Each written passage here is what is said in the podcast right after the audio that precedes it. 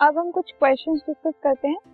First question है how will you separate a mixture containing kerosene and petrol difference in their boiling point is more than 25 degree Celsius which is miscible with each other ठीक है?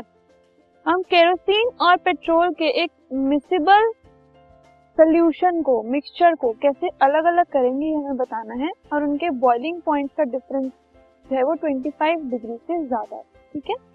तो kerosene और petrol ये दोनों miscible liquid है मतलब ये दोनों आपस में मिक्स हो जाते हैं और जो उनका बॉइलिंग पॉइंट का डिफरेंस है वो 25 से ज़्यादा है 25 डिग्री सेल्सियस से ज़्यादा, ठीक है?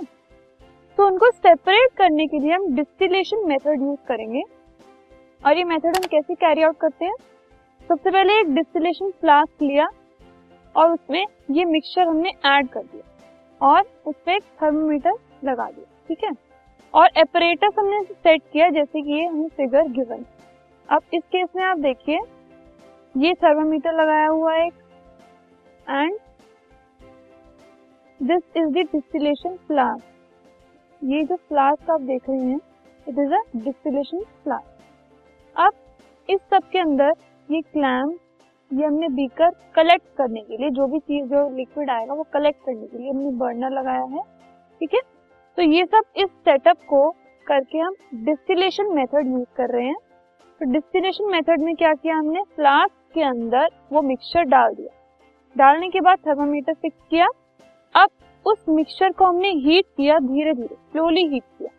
अब हीट होने पर क्योंकि पेट्रोल और केरोसिन दोनों की जो बॉइलिंग पॉइंट्स हैं वो अलग अलग है तो मतलब वो अलग अलग टेम्परेचर पे बॉयल हो जाएँगे। जो पेट्रोल है, वो पहले वेपराइज होगा।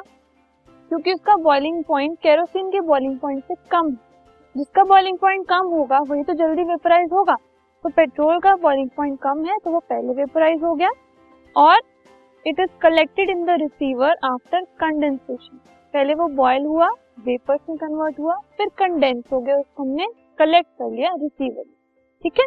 तो एज अ डिस्टिलेट हमने उसको रिसीवर में कलेक्ट कर लिया। अब केरोसिन जो है, वो उस मिक्सचर में वापस रह जाएगा एंड इस तरीके से हमने पेट्रोल और केरोसिन को सेपरेट कर दिया। तो डिस्टिलेशन मेथड जो होता है वो अगर किसी भी दो मिसिबल लिक्विड में जो बॉइलिंग पॉइंट है, उनका कुछ डिफरेंस होता है अलग अलग बॉइलिंग पॉइंट होते हैं तो उसके लिए हम यूज़ करते हैं ये मेथड इसमें क्या होता है, जिसका बॉइलिंग पॉइंट कम होता है, वो पहले वेपराइज हो जाता है, उसको कंडेंस करके उसको हम कलेक्ट कर लेते हैं और दूसरा लिक्विड पीछे बच जाता है।